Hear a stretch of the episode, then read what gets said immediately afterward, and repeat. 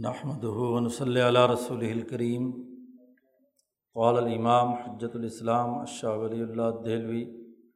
وحضہ بعثن نبی واجب المبعوث علیہم ایت طبع و انکان علی سنت راشدت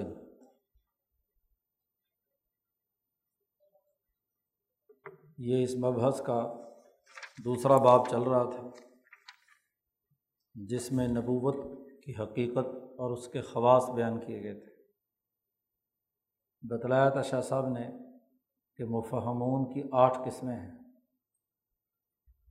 ان آٹھ قسموں میں سب سے پہلے تو نبوت کی حقیقت و ماہیت یا مفہم کی حقیقت و ماہیت بیان کی گئی تھی اور مفہم کی آٹھ قسمیں بیان کی گئی تھیں۔ کامل، حکیم خلیفہ ہاں جی معیت بروح القدس، ہادی مذکی منظر امام اور آخری جو ہے وہ النبی جس میں تمام باتیں پائی جاتی ہیں، جسے منصب نبوت ملتا ہے۔ پھر نبوت کے حوالے سے بات بیان کی تھی کہ سب سے اونچے نبی وہ ہیں جن میں دو باتیں پائی جائیں۔ کہ جن کی بیست دو حوالے سے ہو، ایک وہ جماعت بھی تیار کرے اور اس کی تیار کردہ جماعت بھی آگے انسانیت کی طرف مبوس ہوتی ہے۔ جیسے نبی اکرم صلی اللہ علیہ و کی تربیت یافتہ جماعت بھی باقی انسانیت کی طرف مبوس ہوئی۔ اور دوسرا یہ کہ تمام جتنے مفہمین کے علوم ہیں وہ بھی ان، اس کا بھی اس نے احاطہ کیا ہوا۔ تمام علوم اس کے پاس۔ پھر پہلے اسباب ویست بیان کیے تھے کہ امبیا کس وقت آتے ہیں۔ تو چار چیزیں بیان کی گئی تھیں۔ چار اسباب بنیادی طور پر بیان کیے گئے تھے کہ کوئی نئی حکمرانی قائم ہونی ہے، نیا بین الاقوامی نظام بننا ہے اور پرانی حکومتیں ختم ہونی ہے اس وقت۔ اور یہ نبی اکرم صلی اللہ علیہ و کی بیست ہے جیسا کہ۔ اور یا یہ کہ اللہ تبارک و تعالیٰ نے کسی قوم کا نظام بدلنا ہے، جیسے موسیٰ علیہ السلام کی بیست ہوئی۔ اور یا یہ کہ وہ امبیا علیہم السلام جو پہلے دو طرح کے انبیاء ہیں، ان کی تجدید کے طور پر آئے ہیں۔ جو کسی حکومت کو مسلسل برقرار رکھنے اور تجدید پیدا کرنے کے لیے۔ اور چوتھے درجے کے انبیاء وہ ہیں، چوتھے اسباب وہ ہیں جو لوگوں کو جو ظلم کرنے والے معاشرے ہیں، ان پر حجت قائم کرنے کے لیے آتے ہیں۔ تو یہ چار اسباب کی وجہ سے امبیا علیہم السلام دنیا میں آتے ہیں۔ اب جب نبی آ جائے تو باقی لوگوں پر نبی کی اطاعت کرنا واجب اور فرض ہے۔ اس کے لیے دو بنیادی امور شاہ صاحب نے یہاں بیان کیے ہیں کہ جب پیدا بعیثن نبی جب نبی کی بیست ہو جائے تو واجب المبعوث الہم جس کی طرف وہ نبی مبوس کیا گیا ہے، بھیجا گیا ہے، ان تمام پر واجب اور لازمی ہے کہ ایت طبی کہ وہ اس کی اتباع کریں، اس کی فرما برداری کریں۔ اگرچہ و انکان و علا سنت راشدت، اس نبی کی آمد سے پہلے، اگرچہ وہ بالکل صحیح طریقۂ کار پر کیوں نہ ہوں، خلافت راشدہ کا نظام ہی کیوں نہ قائم ہو، بہترین نظام بھی موجود ہو، نیا نبی آ گیا، تو اب اس کی اطاعت کرنا لازمی اور ضروری ہے۔ یہ ایسے ہی ہے جیسے ایک پہلا حکمران معذول ہو جائے یا ختم ہو جائے ہاں جی دنیا سے چلا جائے اور جو دوسرا حکمران اس کی جگہ پر نائب بنتا ہے، تو اس ملک اور ریاست کے تمام لوگوں کے لیے اس دوسرے حکمران کی بات ماننا لازمی اور ضروری ہے، کیونکہ نبی ایک اتھارٹی ہے۔ تو جب اتھارٹی بدلتی ہے، تو نئی اتھارٹی قائم ہو، تو اس کو تمام لوگوں کو تسلیم کرنا ہے۔ خواہ وہ پہلے کسی بھی حالت میں کیوں نہ ہوں۔ اس لیے کہ لنا مناوات حاضل منوع شان ہو یورس اللہ من الملا اس لیے کہ اس عظیم الشان آدمی المنوع معظم اور محترم، جس کی شان بڑی محترم ہے ہاں جی اس منوع آدمی کی مخالفت کرنا، اس سے عداوت اور دشمنی رکھنا، یہ مالا اعلیٰ کی لانت کا سبب بنتا ہے۔ آپ جب اتھارٹی نہیں مانتے تو اس ملک اور ریاست کی جو کام کرنے والی انتظامیہ اور اس کا مرکزی سیکریٹریٹ ہے، وہ کبھی بھی آپ کو کیا ہے، نہیں معاف کرے گا، کیونکہ اس اتھارٹی کو جب آپ تسلیم نہیں کر رہے تو وہاں سے لانت کے علاوہ اور کیا آئے گا؟ وہ اجماعن اعلیٰ خزلانی ہی اور ان تمام مالا اعلیٰ کے لوگوں کا اتفاق اور اجماع ہو جاتا ہے کہ اس آدمی کو ذلیل اور رسوا کیا جائے جو اس اتھارٹی کو تسلیم نہیں کرتا۔ ایسی صورت میں فین صد و صبیل و تقربہم من اللہ وہ جو اس نبی کے آنے کے بعد اس نبی کی اتھارٹی کو نہیں مانتا اگر، تو پھر اللہ کا راستہ اس سے بند ہو جاتا ہے، اس کا دروازہ ختم ہو گیا۔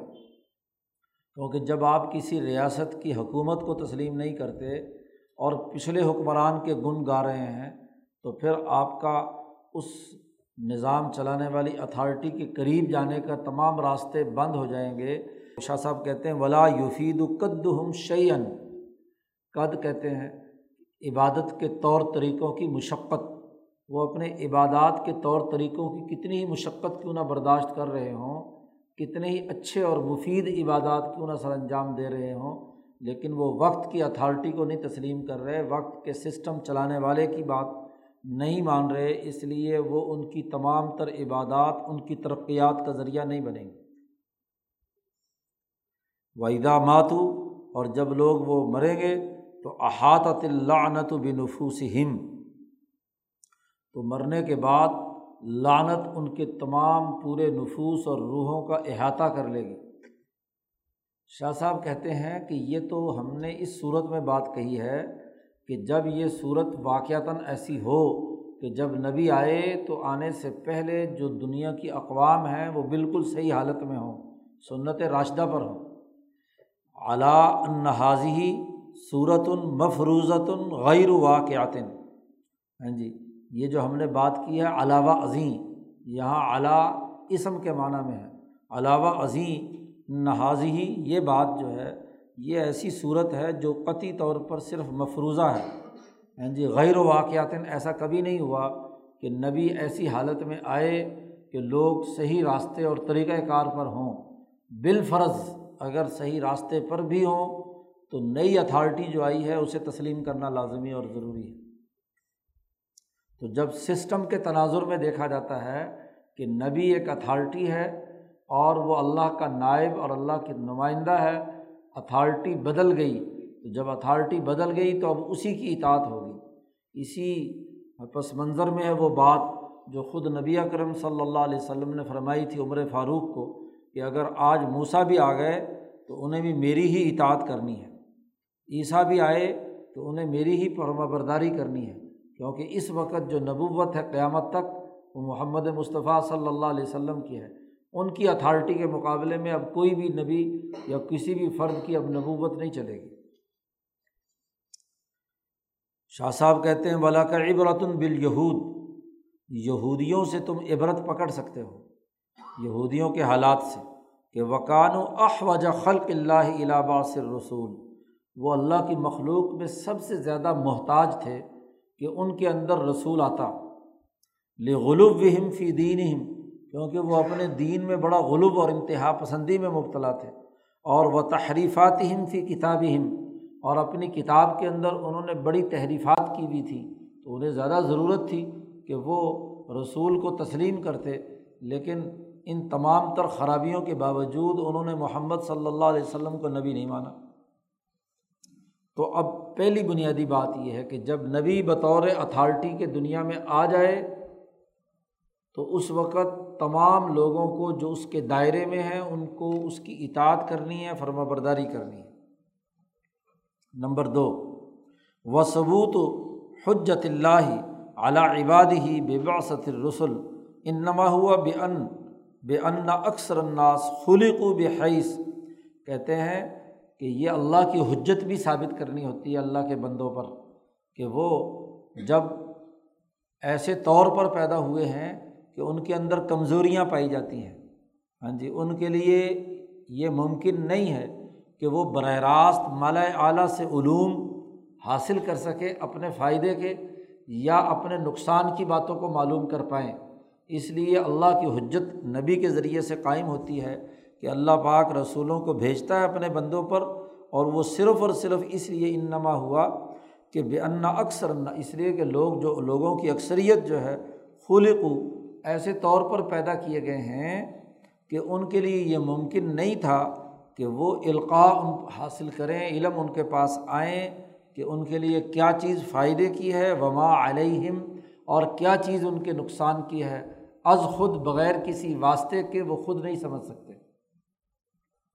بلکہ ان کی استعداد کا عالم یہ ہے کہ اما ضعیف یا تو اتنی کمزور ہے کہ رسولوں کی خبر دینے کی بعد ہی وہ جو ان کی قوت علمیہ ہے، وہ کچھ طاقت پکڑ سکتی ہے۔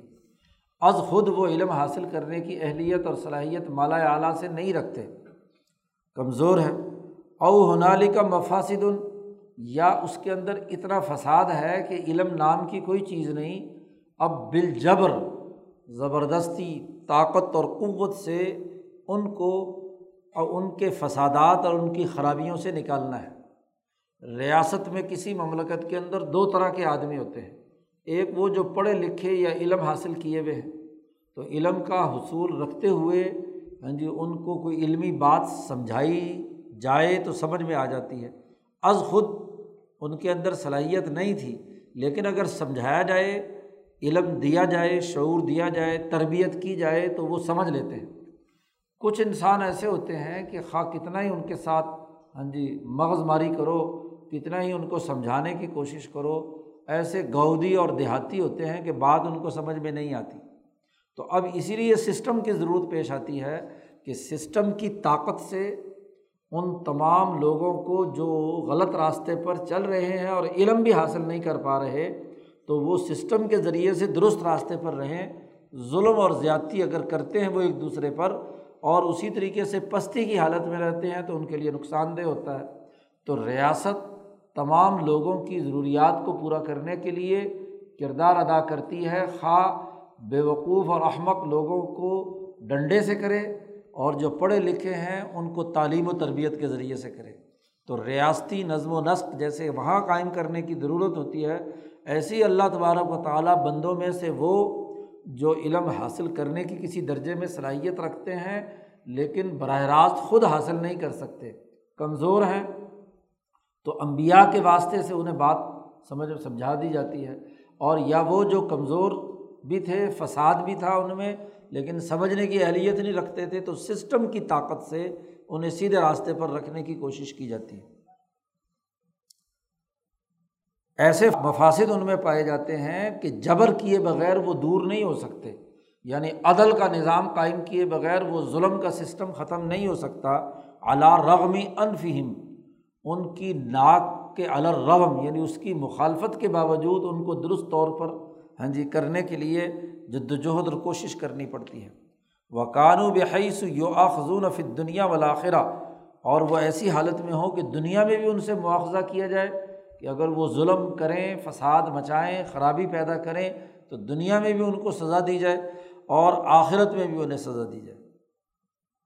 تو اس وجہ سے اللہ تعالیٰ کی مہربانی اور لطف نے اس بات کو لازمی قرار دے دیا، او جبا واجب کر دیا۔ آئندہ اجتماعی بعض الاسباب العلویہ و صفلیہ ایسے موقع پر جب آسمانی اور زمینی اسباب اور حالات و واقعات جمع ہو گئے کہ جو حالات تقاضا کرتے ہیں کہ این یو یا الا از کل قوم این یہ دیا ہوں الحق، کہ وہی کی جائے ہاں جی الا از کل قوم قوم کے جو ذہین ترین لوگ ہیں، سمجھدار آدمی ہے قوم میں سے یعنی امبیا وہ نبی، جس نبی پر یہ علم آتا ہے کہ لوگوں کو حق کی ہدایت دے اور ان کو دعوت دے سیدھے راستے کی۔ نبی کی بیست ہاں جی اسباب کے جمع ہونے کے بعد ہی ہوتی ہے۔ اسباب علویہ سے برات فلکیاتی نظام، یہ زمین و آسمان کی جو گردش کا نظام ہے، اس کے تغیرات و تبدلات۔ اور اسی طریقے سے قرۂۂ ارض کے اندر جو تغیرات و تبدلات یا اسباب بن رہے ہیں، اسباب صفلیہ یعنی مالا صافل اور مالا اعلیٰ کے جتنے بھی اسباب ہیں، یہ جب جمع ہوتے ہیں کسی نبی کی بیست کے حوالے سے اور جن کے بنیادی اسباب پیچھے شاہ صاحب نے چار بیان کر دیے، اس وقت وہ نبی آتا ہے اور وہ حجت تمام کرتا ہے ان تمام لوگوں پر جو اس زمانے میں موجود ہوتے ہیں۔ شاہ صاحب کہتے ہیں یہ جو دوسری حالت ہے کمزور لوگوں کی فمسل فی دالی کا اس کی مثال اس سلسلے میں ایسی ہی ہے، جیسے کمسل سیدن کوئی ایک سردار یا آقا ہے، مریضہ عبید ہو اس کے غلاموں اور خادموں کو کوئی مرض لاحق ہو گیا۔ اس کا جو ورکر ہے، کام کرنے والے ہیں، کسی کوئی کمپنی ہے، کوئی کاشتکاری ہے یا کوئی اور، اس میں اس کے جو ملازمین ہیں وہ بیمار پڑ گئے۔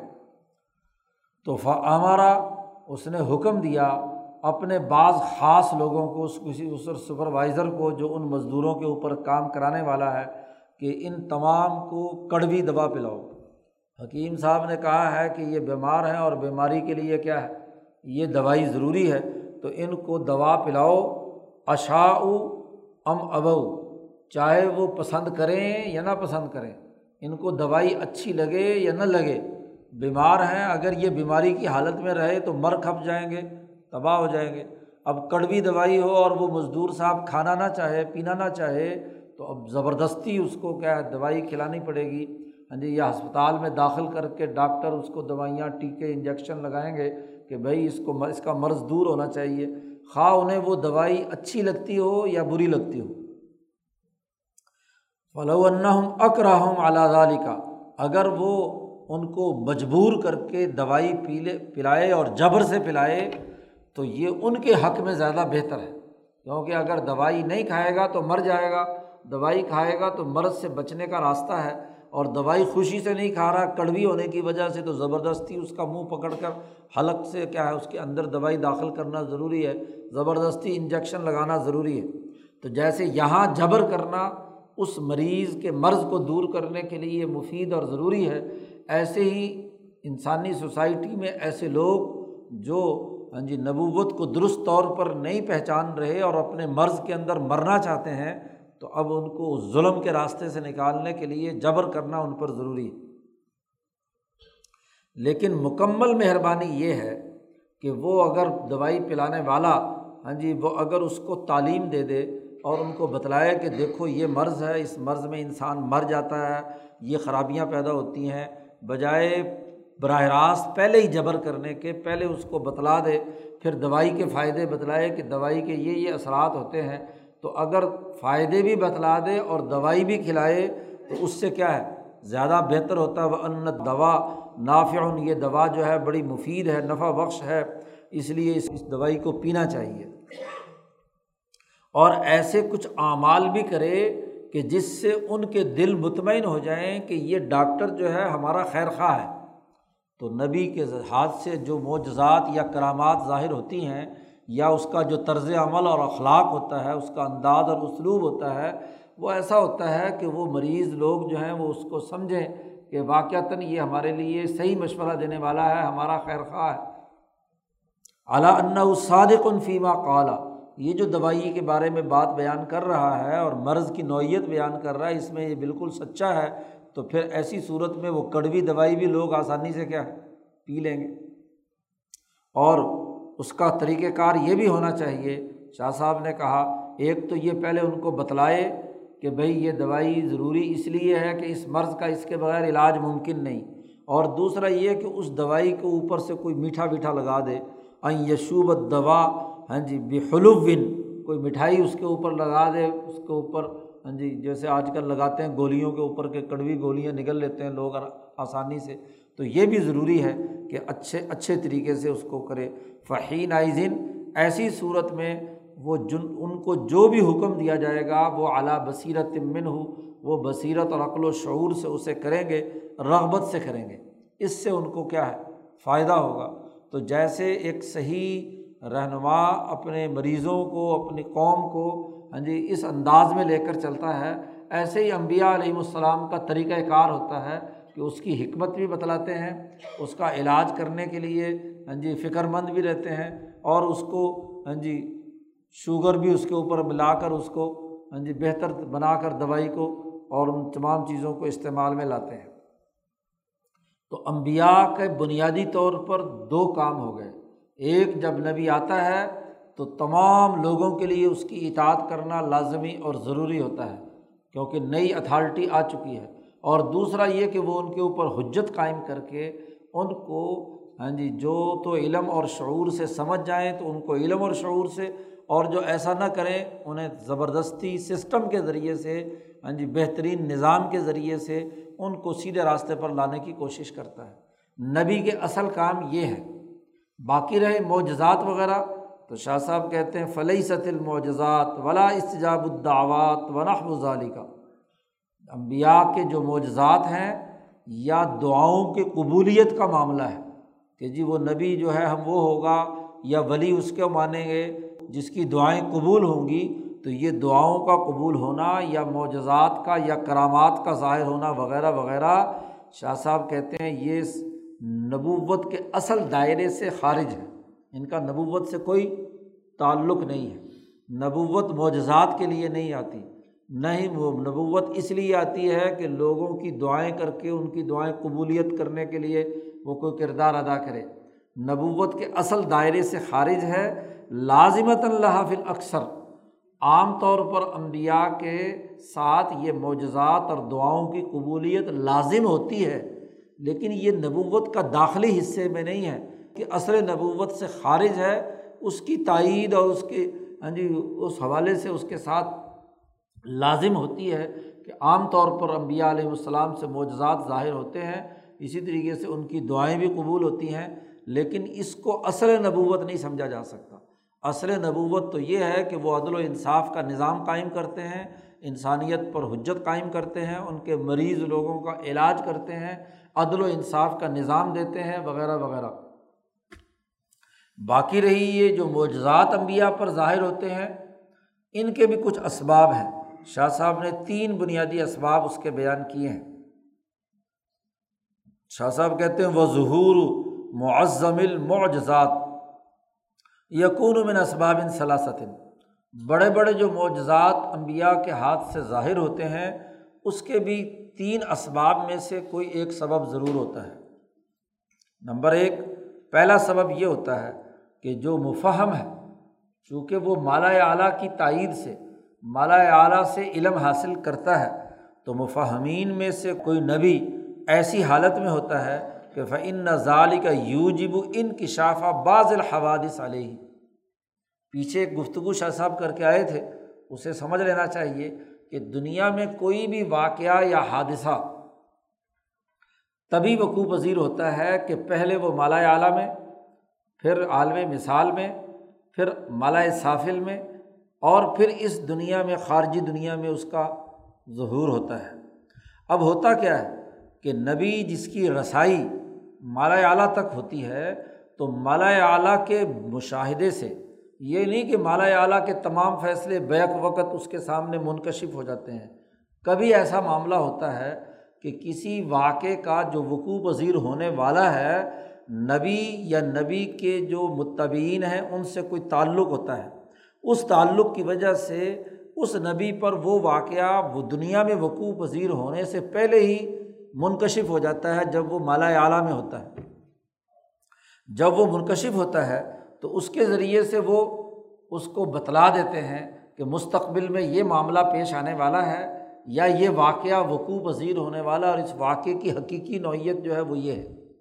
تو یہ بعض اوقات نبی پر ہاں جی مالا اعلیٰ سے اس علم کے انکشاف کے نتیجے میں وہ واقعات اور حوادث ظاہر ہو جاتے ہیں۔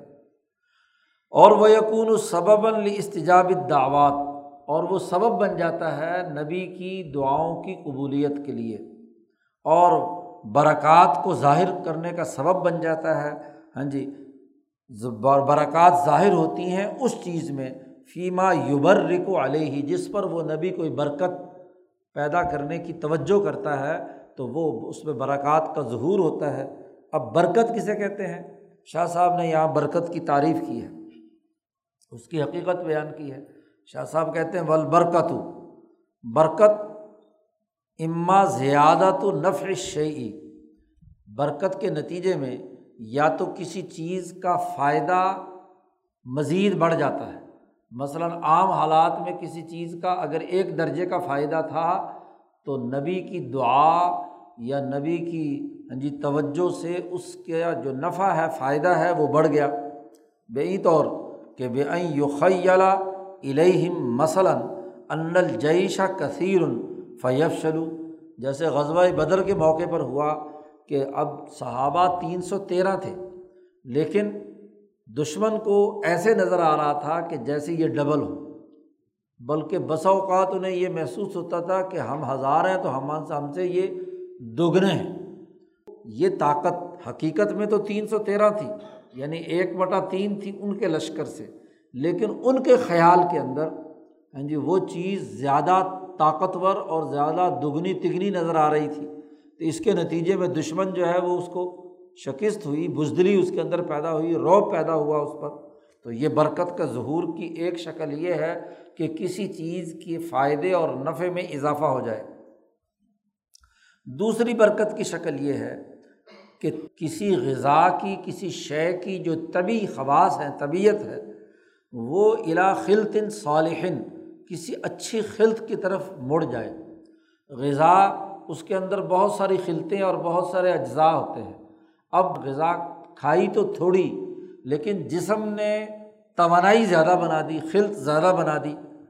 فیقون و کمن تنا والا۔ اضعاف ذالک الغذا۔ روٹی اس نے ایک کھائی لیکن اسے محسوس ہو رہا ہے جسم میں توانائی سے کہ میں دو تین روٹیاں، چار روٹیاں کھا گیا۔ یعنی جتنی اپنی ضرورت تھی اس کے مطابق میں نے کھا لیا۔ تو غذا قلیل کھانے کے باوجود اس کی ضرورت پوری ہو گئی۔ تو گویا کہ اس غذا کی جو توانائی اور طاقت تھی اس میں کیا ہے؟ اضافہ ہو گیا۔ نبی اکرم صلی اللہ علیہ وسلم نے فرمایا کہ جب آدمی کھانے سے پہلے وضو کرے اور کھانے کے بعد وضو کرے تو اس غذا میں برکت پیدا ہو جاتی ہے۔ یعنی وہ قلیل غذا بھی زیادہ فائدہ دیتی ہے۔ کیونکہ جب ایک انسان پاکیزگی کی حالت میں بسم اللہ پڑھ کر غذا کھاتا ہے تو اس غذا میں برکت پیدا ہو جاتی ہے اور غذا مقدار میں گو کم ہی کیوں نہ ہو، لیکن اس کی ضرورت پوری ہو جاتی ہے۔ اسی طرح آگے تفصیل سے شاہ صاحب نے آگے آئے گا ابواب المعیشت کا باب۔ تو وہاں برکت کی مزید تفصیلات شاہ صاحب نے بیان کی اور احادیث جمع کی ہیں۔ نبی اکرم صلی اللہ علیہ وسلم کی جو آپ مختلف مواقع پر حضور نے بیان فرمائی ہیں مختلف چیزوں کے حوالے سے۔ او زیادہ تو آئین شعی دوسری شکل تو یہ تھی کہ وہ غذا خود مقدار میں کم تھی، لیکن کھائی آپ نے تو اس کی توانائی زیادہ ہو گئی، خلط زیادہ اچھی بن گئی۔ تیسری شکل یہ ہے کہ خود اس شے کے اندر اضافہ ہو گیا اس کے حجم میں۔ بے انتن قلب المادت الحوائیہ بتل کا سورا کہ جو گرد و پیش کی ہوا تھی، وہ اس مادے کی حالت کے اندر بدل گئی۔ لحلول قوت مثالیتن مثالی قوت کے حلول کر جانے کی وجہ سے خود اس کے اندر، چیز کے اندر اضافہ ہو گیا۔ جیسے بخاری میں ایک تفصیلی روایت پہلے بھی بیان کی تھی کہ حضور صلی اللہ علیہ وسلم ایک سفر سے تشریف لا رہے تھے تو وہاں پانی نہیں تھا۔ تو پانی کی تلاش میں حضور صلی اللہ علیہ وسلم نے حضرت علی کو اور ایک اور عمران ابن حسین رضی اللہ تعالیٰ عنہ ان دونوں کو بھیجا کہ جاؤ پانی تلاش کر کے لاؤ۔ تو قریب میں کوئی چشمہ نہیں، دور دراز گھومتے گھامتے تو آگے سے ایک عورت آ رہی تھی ہاں جی اونٹنی پر سوار جس کے پاس دو مٹکے پانی تھے، دو مشکیزیں بھرے ہوئے۔ تو حضرت علی نے اس سے پوچھا کہ بھائی کہاں سے پانی لائی ہو تم؟ تو اس نے کہا کہ کل اس وقت چلی تھی، جہاں پانی ہے، وہاں کل اس وقت چلی تھی اور آج چوبیس گھنٹے ہو گئے، مجھے یہاں اس وقت پہنچی ہوں۔ تو ظاہر ہے کہ چوبیس گھنٹے کی مسافت کا دور دور پانی تھا اور ادھر پورا لشکر ہاں جی پانی کے انتظار میں ہے کہ کہیں پانی ملے تو چوبیس گھنٹے کا سفر طے کر کے وہاں پہنچیں گے تو نمازیں بھی قضا اور باقی معاملات بھی۔ تو حضرت علی رضی اللہ تعالیٰ عنہ نے اس عورت سے کہا چلو میں ہمارے ساتھ چلو انہوں نے کہا، کہاں چلیں؟ انہوں نے کہا، وہ حضور صلی اللہ علیہ وسلم کا نام لیا کہ اچھا وہ جو صابی ہیں ہاں جی وہی صابی جو جو ان کے یہاں مشہور تھا کہ بے دین کے معنیٰ میں، تو وہ انہوں نے کہا کہ ہاں وہی جو تو سمجھ رہی ہے نا، بس وہی۔ اس کا اونٹ پکڑ کے اسے عورت کو وہاں حضور کے پاس لے آئے۔ حضور نے کہا کہ اس کو اونٹ سے اتار دو اور اس کے مشکیزیں نکال دو اور بڑے بڑے ٹب رکھے گئے۔ اس کا وہ جو دونوں مشکیزیں تھے اس ٹب میں ڈال دیے اور سب سے کہا کہ لو جی پانی استعمال کرو۔ اب ڈھائی تین سو کا لشکر ہے، سب نے اس میں سے کیا ہے؟ وضو بھی کیا اپنے اپنے برتن بھی بھرے اور جس نے عمران ایک صحابی تھے، عمران ابن حسین غالباً۔ ہاں جی ان کو غسل کی حاجت تھی، ان کو غسل کے لیے پانی دیا کہ چلو تم غسل کرو۔ تو سب نے خوب، جب سب سیراب ہو گئے تو پانی اسی طرح دو ہی مشکیزیں۔ اس برتن میں پانی کی مقدار اسی طرح رہی جتنی پہلے تھی۔ اب حضور نے فرمایا کہ اس کی مشق کے اندر اسی طرح بھر دو اور اسی طرح اس کو کیا ہے؟ ہاں جی اس کی اونٹ پر رکھ دو۔ اور سب سے کہا کہ بھائی، کسی کے پاس کوئی کھانے پینے کی چیزیں ہوں تو وہ جمع کرو۔ تو وہ ایک کپڑے میں کھانے پینے کا ستو وتو گھی شی ملا کر اس کو عورت کو دے دیا کہ لو بھائی۔ اور اس عورت سے کہا کہ دیکھو، تمہارے پانی میں ہم نے کوئی کمی کی ہے؟ نے کہا کہ نہیں۔ جب تمہارے پانی میں کمی نہیں کی تو ہم نے تمہارا کوئی نقصان نہیں کیا، اللہ میاں نے ہمیں پلا دیا، ہمیں سیراب کر دیا۔ اب یہاں مقدار بڑھ گئی۔ پانی کی مقدار عین چیز کے اندر تغیر و تبدل ہوا۔ تو شاہ صاحب کہتے ہیں اس کی وجہ کیا ہے کہ قوت ہوائیہ جو ہے عالمی مثال کی طاقت اور قوت سے اس نے اس پانی کے حجم میں کیا ہے، اضافہ کر دیا۔ اور حضور صلی اللہ علیہ وسلم کی توجہ اور آپ کی دعا کی برکت سے اور پورے لشکر نے کیا ہے، اس سے فائدہ حاصل کیا۔ وہ علی کا من الاسباب ہاں جی اور بہت سارے اسباب بھی ہوتے ہیں برکت پیدا کرنے کے۔ شاہ صاحب کہتے ہیں، سب کا احاطہ کرنا بڑا ہی مشکل ہے۔ سب کا احاطہ یہاں پر نہیں کیا جا سکتا۔ تو بہرحال پہلی وجہ مفہمین کے اوپر کچھ واقعات اور حوادث منکشف ہوتے ہیں اور ان کی دعائیں قبول ہوتی ہیں۔ اور ان پر برکات ظاہر ہوتی ہیں۔ ایک معجزے کی سبب یعنی معجزات کی ایک قسم وہ ہے جو از قسم برکات ہے۔ گویا کہ نبی پر کوئی برکت پیدا ہوئی، اب یہ ایک قسم کا معجزہ ہے جو نبی کے ہاتھ سے ظاہر ہوا کہ پانی کی عین کے اندر اضافہ ہو گیا، سب نے فائدہ پایا نمبر دو وہ ثانی دوسری صورت یہ ہوتی ہے کہ ان تقول الملا اعلیٰ کہ ملا اعلیٰ کا اجماع ہو جاتا ہے کہ اس نبی کے تمام کام غالب آئیں گے، وہ جاری ہوں گے۔ تو فیو جب ظالقہ اس کے نتیجے میں وہ جو کائنات کا نظام ہے، تدبیر ہے، تو تدبیر کی چار بنیادی اقسام شروع آپ نے پڑھے تھے۔ چار بنیادی چیزیں جو ہے، قبض بست احالہ اور الہام۔ تو شاہ صاحب کہتے ہیں فیوج بزالی کا اس کے نتیجے میں الہامات ہو جاتے ہیں۔ وہ احالات یعنی احالہ ہوتا ہے، وہ تقریبات، اور تقریبات سے مراد ہے قبض اور بست۔ یعنی جیسا موقع ہو، اس کو قریب کرنے کے لیے قبض کی ضرورت پیش آئے تو قبض، اور بست کی ضرورت پیش آئے تو بست۔ ایسے طریقے سے یہ ساری چیزیں ہوتی ہیں کہ اس نبی سے پہلے کبھی ایسا نہیں ہوا ہوا ہوتا۔ اس لیے اس نبی کی یہ تمام باتیں جو ہیں معجزے کے طور پر لوگوں کے سامنے ظاہر ہوتی ہیں۔ حالانکہ ان کے پیچھے بھی اسباب کار فرما ہوتے ہیں، معجزات کے پیچھے بھی۔ لیکن عام طور پر لوگوں کو اس کا علم نہیں ہوتا تو وہ اس کو معجزہ شمار کرتے ہیں۔ فیون سرو الحبا چنانچہ جو اس نبی سے محبت رکھنے والے ہیں، ان کو نصرت اور تائید دی جاتی ہے اور جو دشمن ہوتے ہیں، انہیں ذلیل و رسوا کیا جاتا ہے۔ اس طرح اللہ کا دین غالب ہوتا ہے۔ ولو کری حل کافرون اگرچہ کافر لوگ کتنا ہی اس کو ناپسند کریں۔ تو معجزات کے ظہور کی ہاں جی دوسری شکل ہاں جی تدبیر کے چلانے والے جو چاروں پہلو ہیں، احالہ، الہام، قبض اور بست اس کے ذریعے سے تغیرات و تبدلات ہوتے ہیں۔ نمبر تین، تیسرا معجزات کی قسم وہ ہے کہ کچھ اسباب اور واقعات۔ اس اسباب خارجی کی وجہ سے دنیا میں کوئی واقعات وقوع پذیر ہونے والے ہوتے ہیں کسی نافرمانی کی سزا کے بدلے میں۔ ہاں جی مم مجازات العصات، نافرمانوں کو سزا دینے کے لیے کچھ واقعات ہوتے ہیں خارجی اسباب کی وجہ سے، اور وہ ہونے ہیں مستقبل میں، اور وہ کائنات میں فضا میں ہوتے ہیں۔ جی وہ حدوث العمور العظام فی الجب فضا کے اندر وہ بڑے بڑے واقعات وقوع پذیر ہوتے ہیں۔ تو اللہ تبارک و تعالیٰ اس کو بطور معجزے کے بنا دیتے ہیں اس نبی کے کسی نہ کسی پہلو سے۔ جیسے نبی اکرم صلی اللہ علیہ وسلم نے اس امت پر عذاب کی جو گناہ گار ہیں ان کی سزاؤں کے لیے جو آخر زمانے میں واقعات وقوع پذیر ہونے ہیں کہ زلزلے آئیں گے ہاں جی زمین میں لوگ دھنسیں گے ہاں جی سورج جو ہے وہ گدلا ہو جائے گا، یا اسی طریقے سے کیا ہے ہاں جی وہ دعبت العرض نکلے گا، آگ نکلے گی جو لوگوں کو کیا دھکیلتی ہوئی شام تک پہنچا دے گی، وغیرہ وغیرہ جو قیامت کے قریب کی پیشین گوئیاں ہیں، یہ وہ تمام اسباب و حوادث ہیں جو اس فضا میں ہونے ہیں۔ اور فضا چونکہ گدلی ہو چکی ہوگی انسانی جرائم کے نتیجے میں۔ ان جرائم کے نتیجے میں فضا کے اندر ہاں جی وہ خرابی پیدا ہو چکی ہوگی۔ تو اس وجہ سے عذاب آنا ہے۔ تو وہ عذاب کی اس شکل کو نبی قبل از وقت بیان کر رہے ہیں۔ تو یہ قبل از وقت بیان کرنا یہ معجزہ ہے۔ جی اور بھی بہت سارے واقعات کے بارے میں شاہ صاحب نے یہ بات کہی ہے۔ اما لی تقدم اخبار بہا، یا تو اس لیے وہ معجزہ ہے کہ نبی نے اس کی پہلے خبر دی۔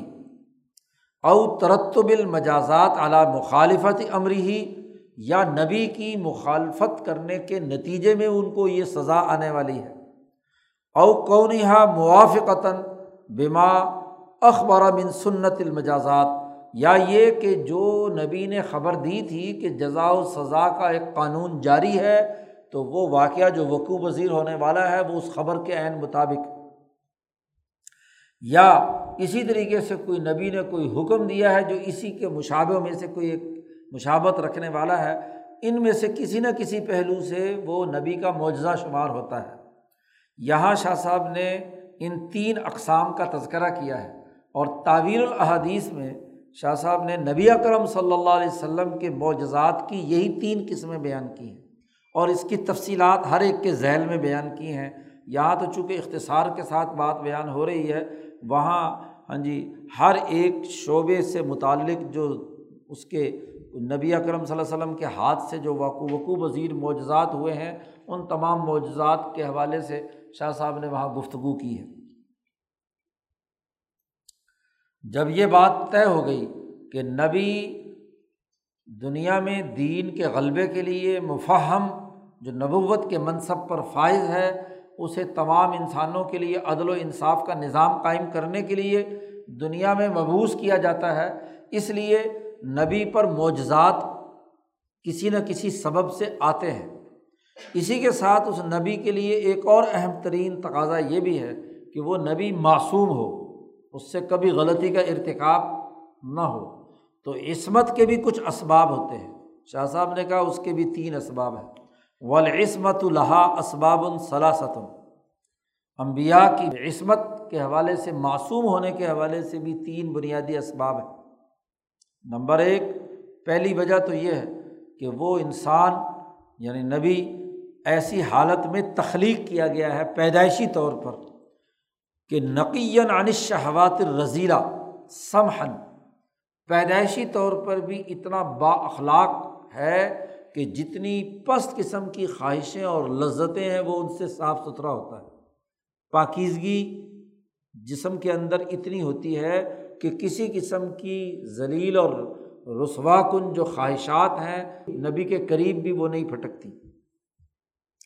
خاص طور پر لا سیما فیما یرج الا محافظت الحدود شرعیہ شرعی حدود کی حفاظت سے متعلق جو امور اور پہلو ہیں ان میں کبھی بھی نبی سے کوئی ایسی حرکت سرزد نہیں ہوتی کہ جو شہوات رضیلا سے تعلق رکھتی ہو۔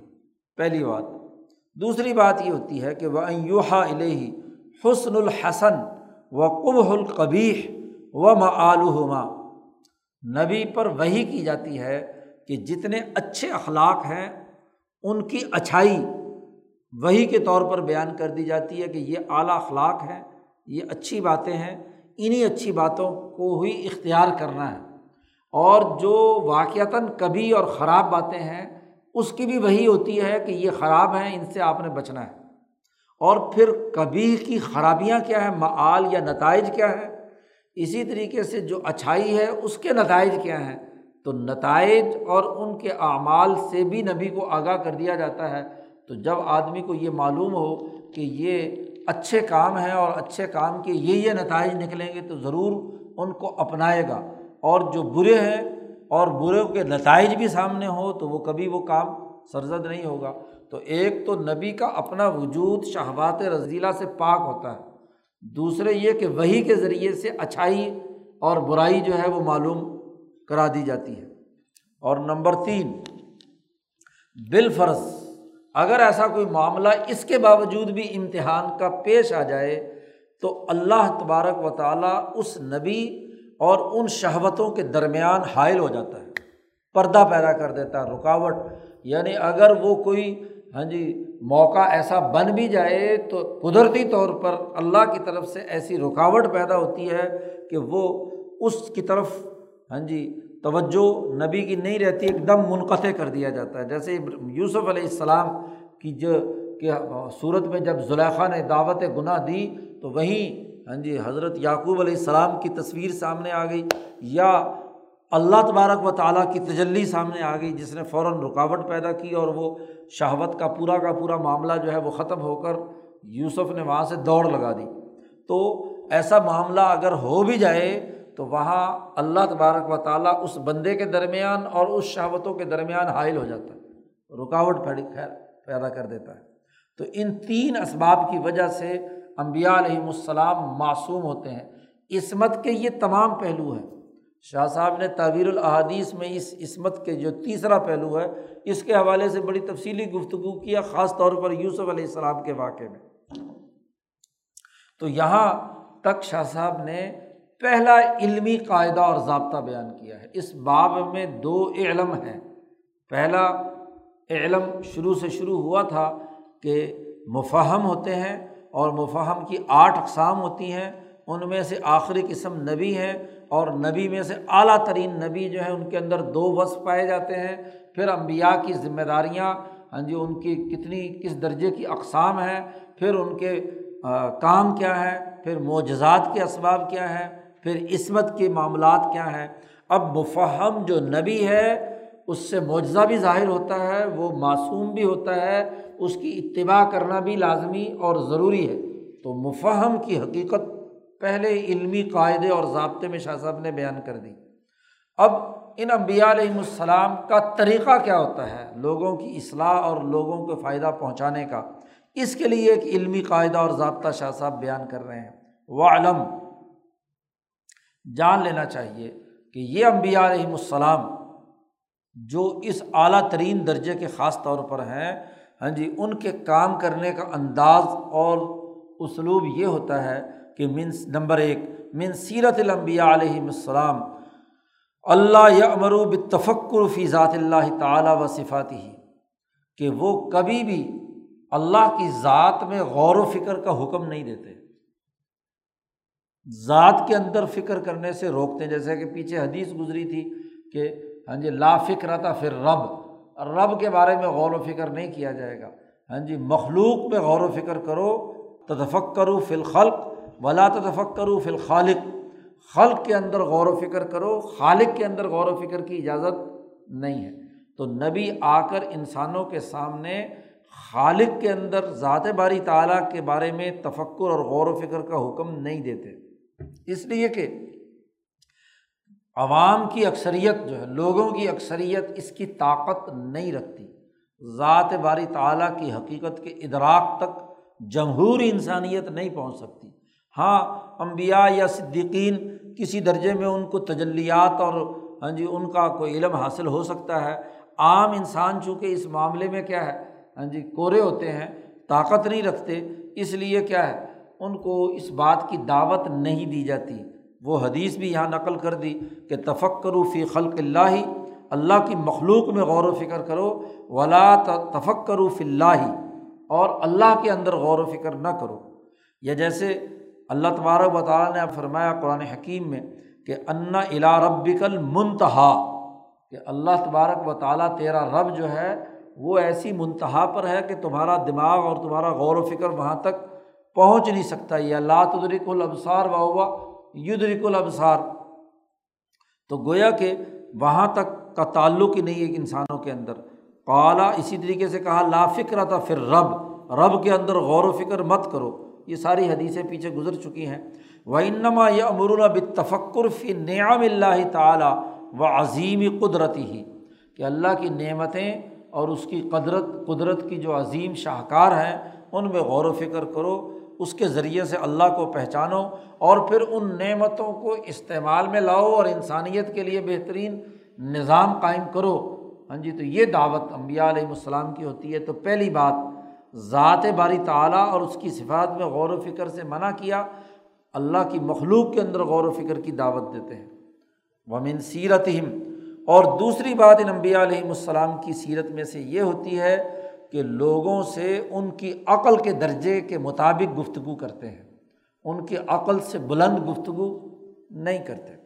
من سیرت ان کی سیرت میں سے یہ ہے اللہ یکلم الناسا اللہ علیہ قدر عقول اللہ خلق علیہ لوگوں سے گفتگو نہیں کرتے، مگر ان کی عقل کی مقدار کے مطابق، اور عقل بھی وہ کہ جو پیدائشی طور پر انہیں پائی جاتی ہے خلق و علیہ و علوم اللہ حاصلۃ العتم بھی اصل الخلقہ اور اس علمی دائرے میں نبی لوگوں سے گفتگو کرتے ہیں کہ جو لوگوں میں پیدائشی طور پر اپنی اصل خلقت کے اعتبار سے حاصل ہوئے ہوئے ہیں، اس تناظر میں گفتگو کرتے ہیں۔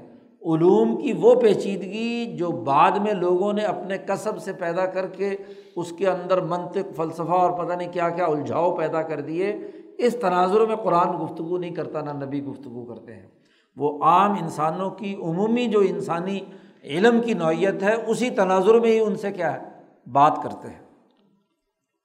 وزالی کا اس کی وجہ یہ ہے کہ لنا نو الانسان حیثما وجیدہ شاہ صاحب کہتے ہیں کہ انسانی نو یعنی انسان دنیا کے جس خطے میں بھی موجود ہے حیثما وجیدہ جہاں بھی وہ موجود ہے کسی بھی زمانے میں، تو شاہ صاحب کہتے ہیں کہ دو باتیں ضرور ان کے اندر ہوں گی۔ فلاح فی اصل الخلقتی حد من الادراک اصل پیدائشی طور پر چیزوں کا ادراک حاصل کرنے کی ایک حد ضرور ہوگی۔ تمام انسانوں میں، خواہ وہ دنیا کے کسی بھی خطے میں پائے جاتے ہوں، علم و ادراک کے حصول کی ایک حد اور ایک دائرہ ہوگا۔ زائد العلیٰ ادراک سائر الحیوانات، اور وہ انسان کے علم حاصل کرنے کی جو حد ہے، ہوتی ہے، وہ جانور کے ادراک کے دائرے سے بہرحال کیا ہوتی ہے؟ زائد ہوتی ہے۔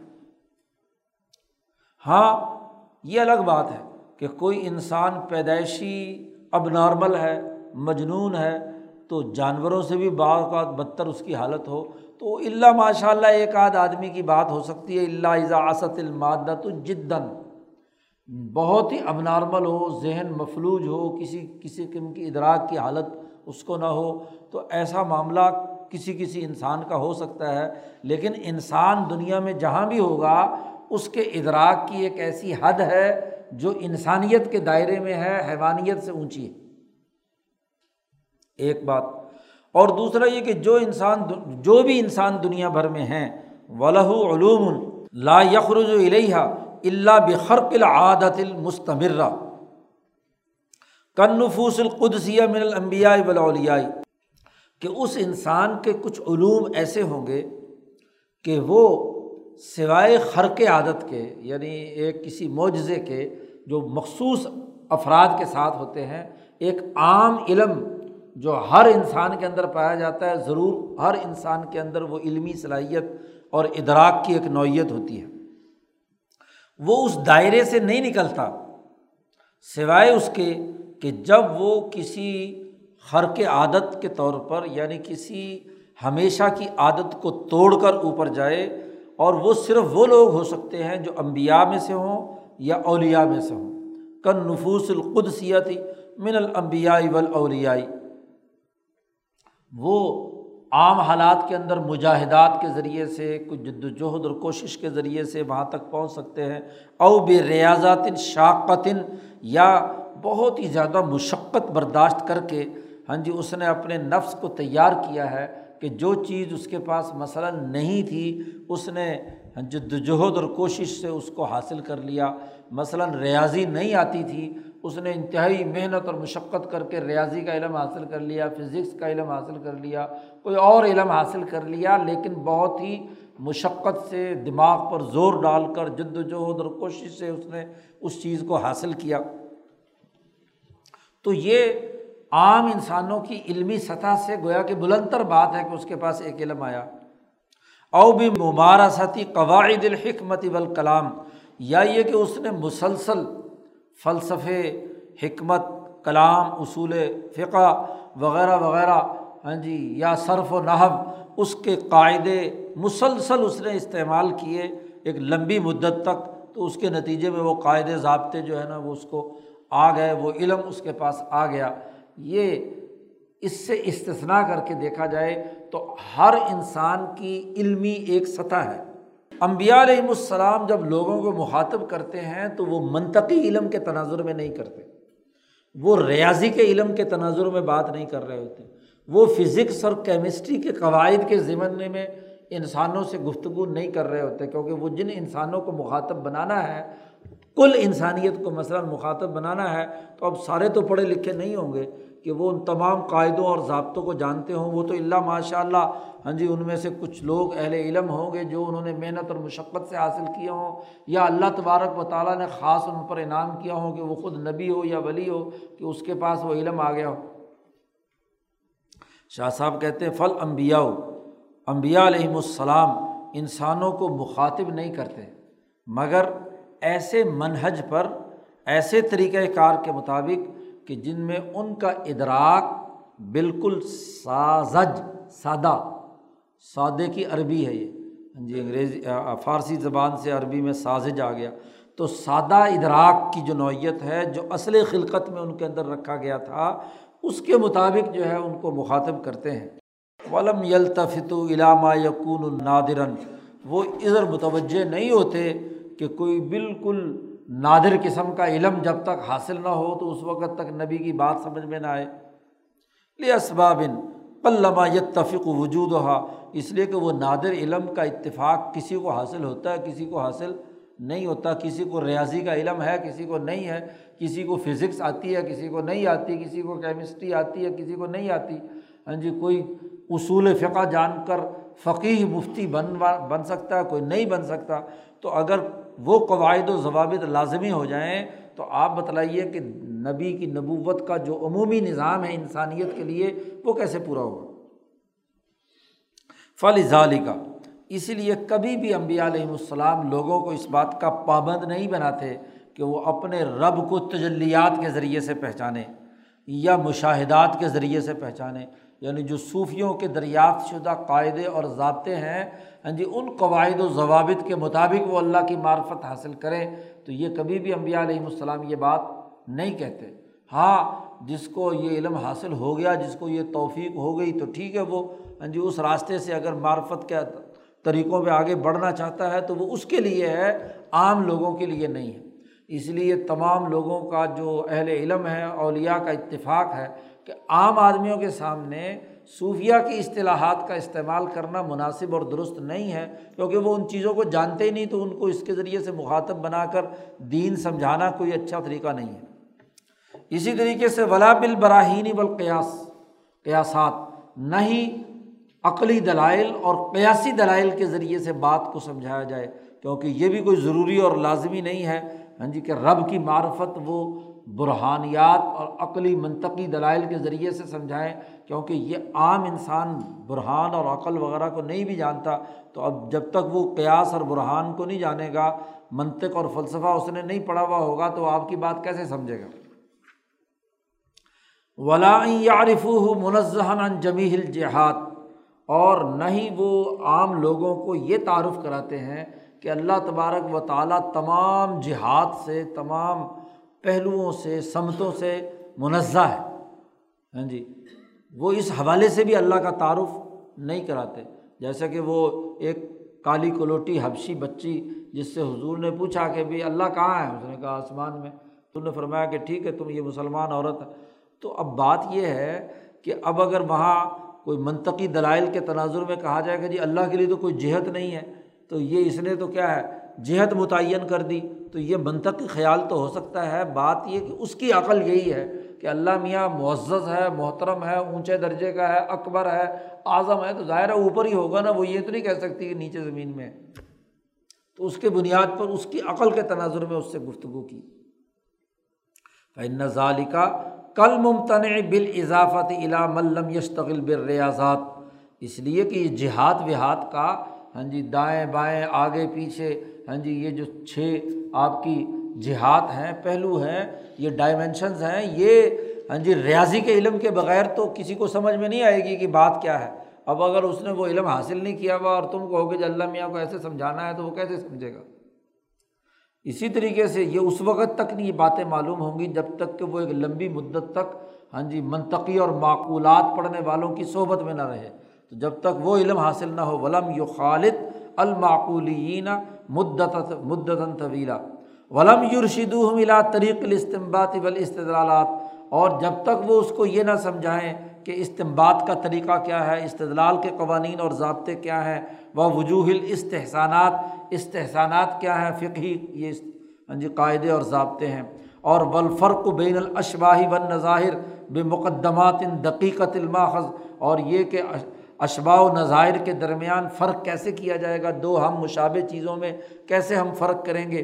ہاں جی اب کہا، لئی سا کمسلی شعین تو اللہ کی مثل کوئی نہیں ہے، تو مثل اور مبصل لہو کی ساری تفصیلات، یہ علمی قاعدے اور ضابطے جب تک اصول فقہ اور منطق فلسفہ نہ پڑا ہوا ہو، تو کسی کو سمجھ نہیں آئیں گے۔ ایسے ہی، ایسے مقدمات سغرا قبرا جوڑ کر نتائج نکالنے کا جو بہت ہی باریک اور دقیق ہوتے ہیں۔ اور وسائل مائع تطاول بھی اور وہ تمام پہلو جو اصحاب الرائے ہاں جی فخر کے ساتھ بیان کرتے ہیں علماء اہل حدیث پر۔ آگے جا کر شاہ صاحب بات بیان کریں گے۔ یعنی جیسے معتزلی جو ہیں یا خارجی ہاں جی جو محدثین اور فقہا پر اعتراض کرنے کے لیے عقلی اور منطقی یا علمی قاعدے اور ضابطے بیان کر کے بڑے فخر کرتے ہیں امبیا علیہ السلام اس تناظر میں گفتگو نہیں کرتے۔ وہ عام انسانوں کی عام اصل خلقت کے مطابق عوامی زبان میں ان کو کام کی بنیادی بات جو ہے وہ سمجھانے کے لیے آتے ہیں۔ نمبر تین، دو باتیں ہو گئیں۔ پہلی بات، نبی کی سیرت یہ ہوتی ہے کہ وہ اللہ میں غور و فکر سے روکتے ہیں، اللہ کی مخلوق میں غور و فکر کی دعوت دیتے ہیں۔ پھر اللہ کی مخلوق میں جو غور و فکر کی دعوت دیتے ہیں، وہ بھی سادہ، عام انسانوں کی عقلی ہاں جی تناظر میں ان کی جتنی درجے کی عقل ہوتی ہے، اس کے مطابق ان سے گفتگو اور کلام کرتے ہیں۔ دو باتیں ہو گئی اور تیسری بات یہ ہے امبیا علیہم السلام کی سیرت کی اس کو اچھی طرح سمجھنا چاہیے۔ من سیرت ہم امبیا کی سیرت میں سے بات یہ ہے کہ اللہ یش تغلو بما لا تعلق و تہذیب نفسی و سیاست العما وہ کسی ایسے کام میں مشغول نہیں ہوتے کہ جس کام کا کوئی تعلق نہ ہو، کسی انسان کی ذاتی نفس کے مہذب بنانے یا اس کی اجتماعیت کی سیاست کو درست کرنے کے علاوہ یا تو تہذیب نفس کا کام کرتے ہیں کہ انسانی نفس اس کی خواہشات کنٹرول میں آ جائیں اور وہ ایک مہذب فرد بن جائے سوسائٹی کا۔ اور دوسرا یہ کہ سوسائٹی کیسے بہتر ہوگی، امت کی سیاست کا کام کیسے ہوگا۔ تو نبی عملی طور پر دو کاموں کے علاوہ کسی اور کام میں کبھی بھی مشغول نہیں ہوتا۔ تہذیب نفس اور سیاست العما امت کی سیاست اور اجتماعیت کے جو امور ہیں، اس کے معاشی، اجتماعی، سیاسی ہاں جی نظام سے متعلق جو پہلو ہیں، ان کے اندر نبی مشغول ہوتے ہیں۔ اس کے علاوہ تیسرے کسی کام کے اندر مشغول نہیں ہوتے۔ یہ امبیا کی سیرت کا بنیادی تقاضا ہے۔ تو اگر کوئی آدمی سیاست امہ کے امور کے اندر مشغول نہیں ہے، تہذیب نفس کی صرف امور میں مشغول ہے یا تہذیب نفس بھی نہیں، محض علم کے نام پر علمی جگالی کرتا ہے، بات چیت اور گفتگو کے اندر مشغول ہے، وہ کتنا بڑا علامہ کیوں نہ ہو، وہ امبیا کے طریقے پر نہیں ہے۔ امبیا کا طریقہ انہیں دو پہلوؤں سے متعلق ہے۔ وہ یہ کام نہیں کرتے، کب یعنی اسباب حوادث جب من المطر ولقصوفی حالاتی کہ وہ یہ لوگوں کے سامنے بیان کریں کہ اس کائنات کے اندر بارش برسنے کا قانون کیا ہے؟ کسوف اور خصوف گرہن، سورج گرہن یا چاند گرہن کے قوانین اور ضابطے کیا ہیں؟ آسمان پر بارش کے بعد حالہ کیوں بنتا ہے؟ ایسے ہی پودے جو ہیں، وہ عجائبات میں سے عجیب ترین پودے کیسے اگتے ہیں؟ حیوانات کا نظام یا اس کے عجائبات کیا ہیں؟ یا اسی طریقے سے سورج، چاند کا جو گردش کا نظام ہے، اس کی مقدار اور اس کے فلکیاتی قوانین اور ضابطے کیا ہیں؟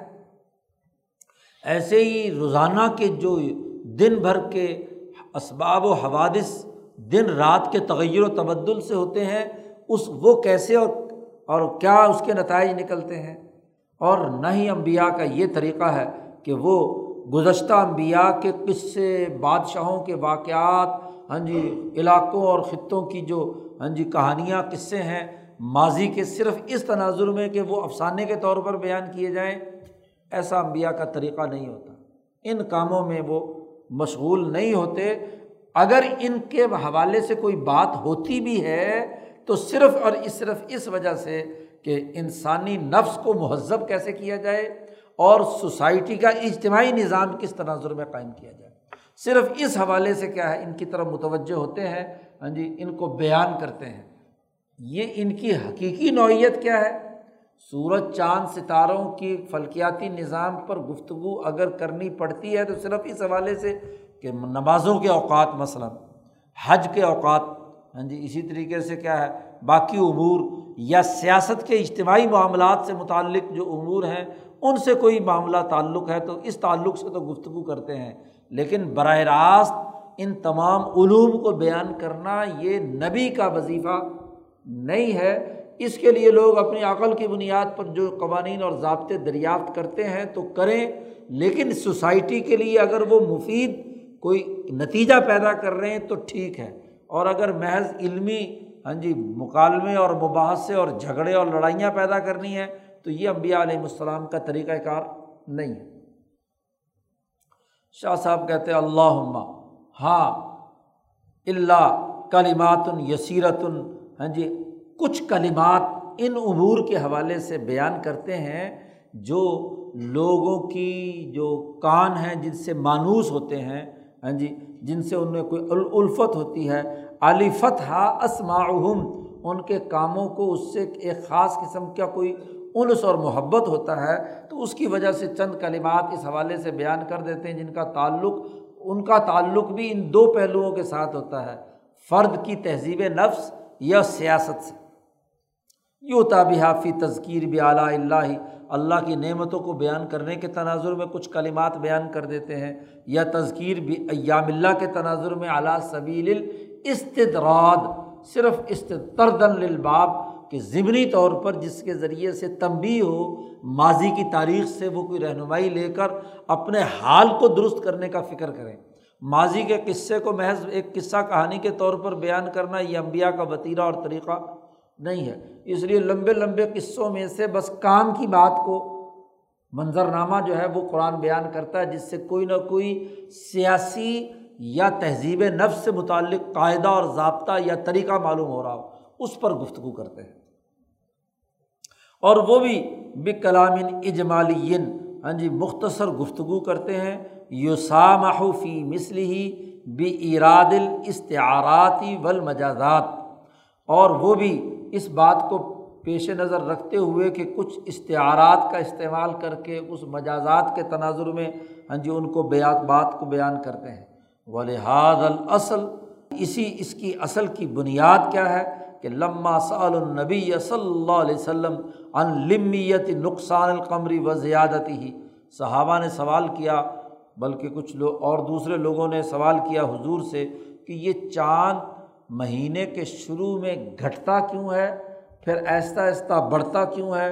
پھر آ کر گھٹتا کیوں ہے؟ تو یہ گھٹنا اور زیادہ ہونے کا جو قانون ہے، وہ ضابطہ ہے، وہ کیوں اور کس وجہ سے ہے؟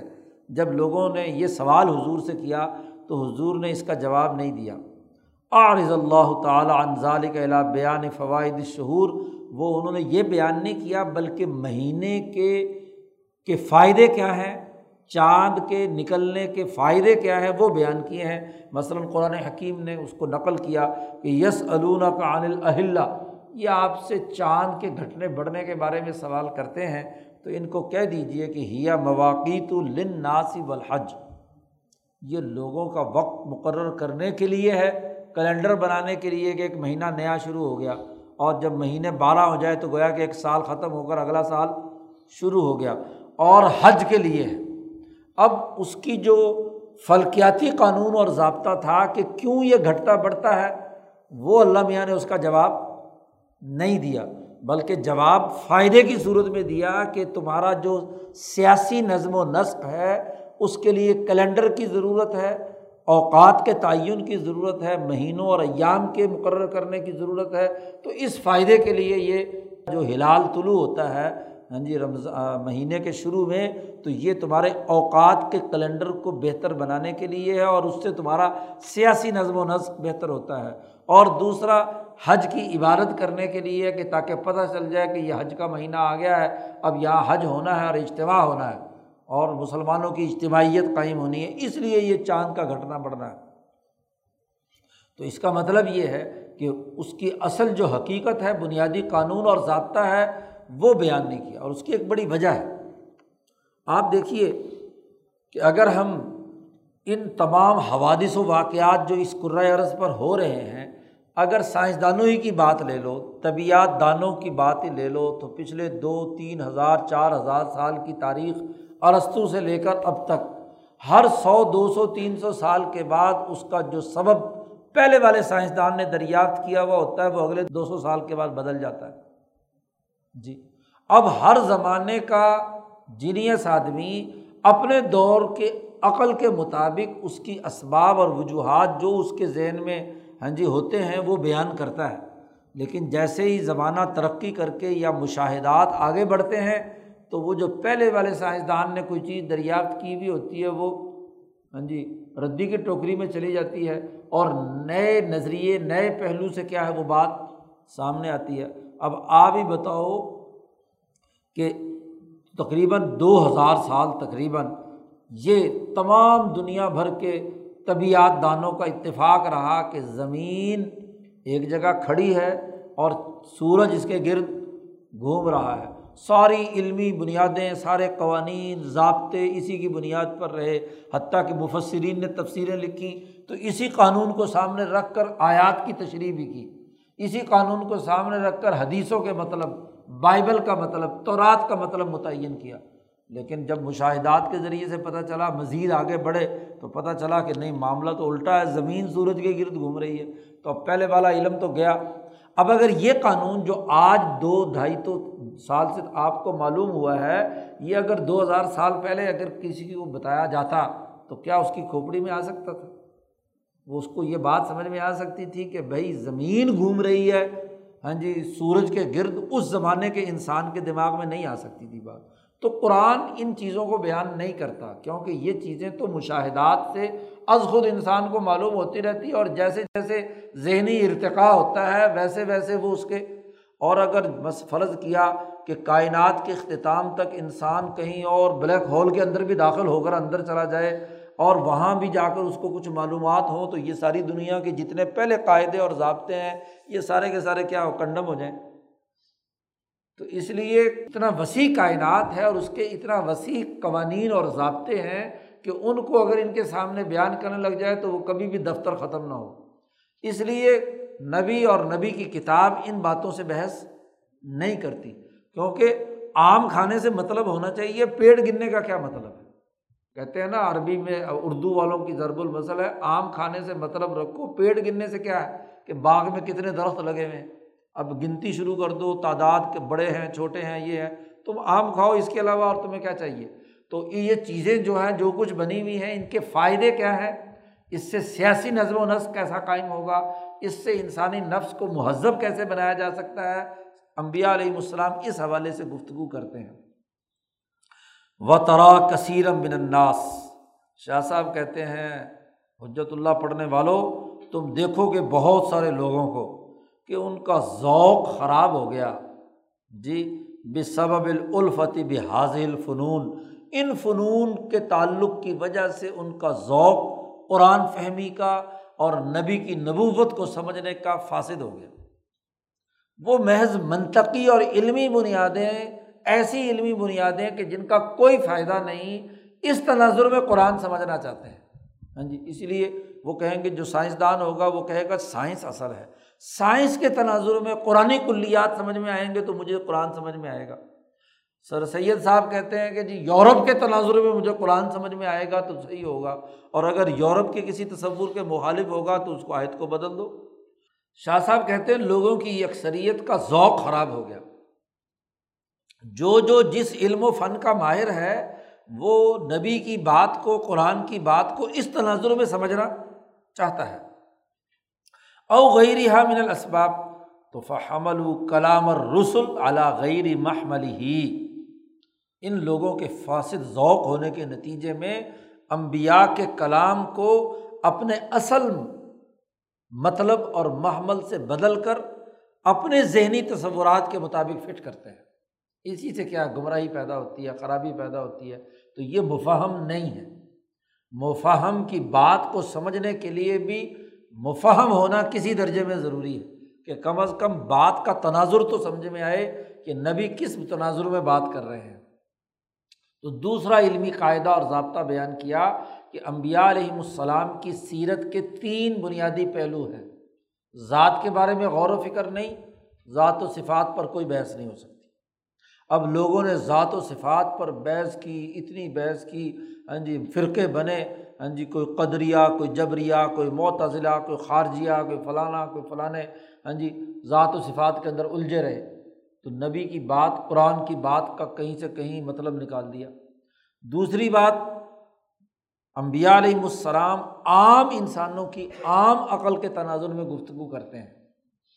جب آپ اس سے ہٹ کر آیات قرآن یا احادیث کا مطلب اپنے سمجھے ہوئے کسی علم کے تناظر میں کریں گے تو بات کہیں سے کہیں، نبی کی بات کہیں سے کہیں پہنچ جائے گی۔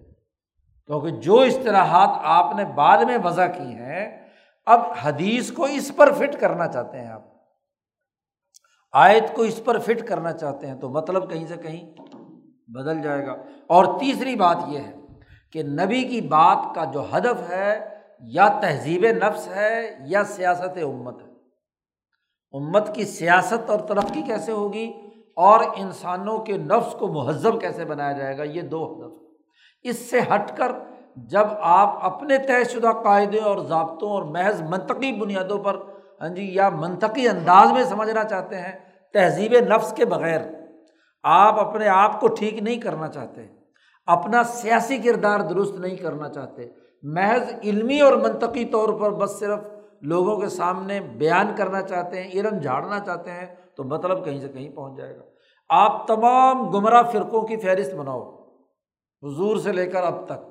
اور اس دور زوال کے اندر خاص طور پر تو آپ دیکھیں گے کہ ان تینوں قوانین کی خلاف ورزی کے نتیجے میں گمراہیاں پیدا ہوئیں، فرقے بنے۔ تو شاہ صاحب نے سمجھدار لوگوں کی جو سمجھ کی بنیادی پہلو ہیں، وہ یہاں بیان کر دیے۔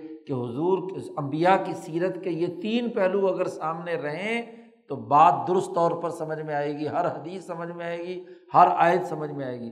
اور اگر یہ تین پہلو پیش نظر نہ رہیں تو گمراہیوں کا راستہ ہے، پھر جدھر مرضی دوڑتے رہو۔ یہ بات یہاں پر مکمل ہو گئی۔ اللہ تعالیٰ شاہ صاحب کی باتوں کو سمجھنے کی توفیق عطا فرمائے۔ لو جی کوئی سوال ہے تو کرو۔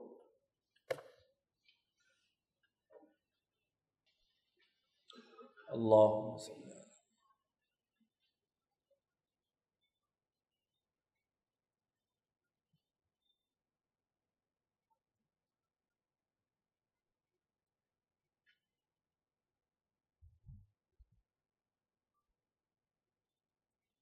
اجمائی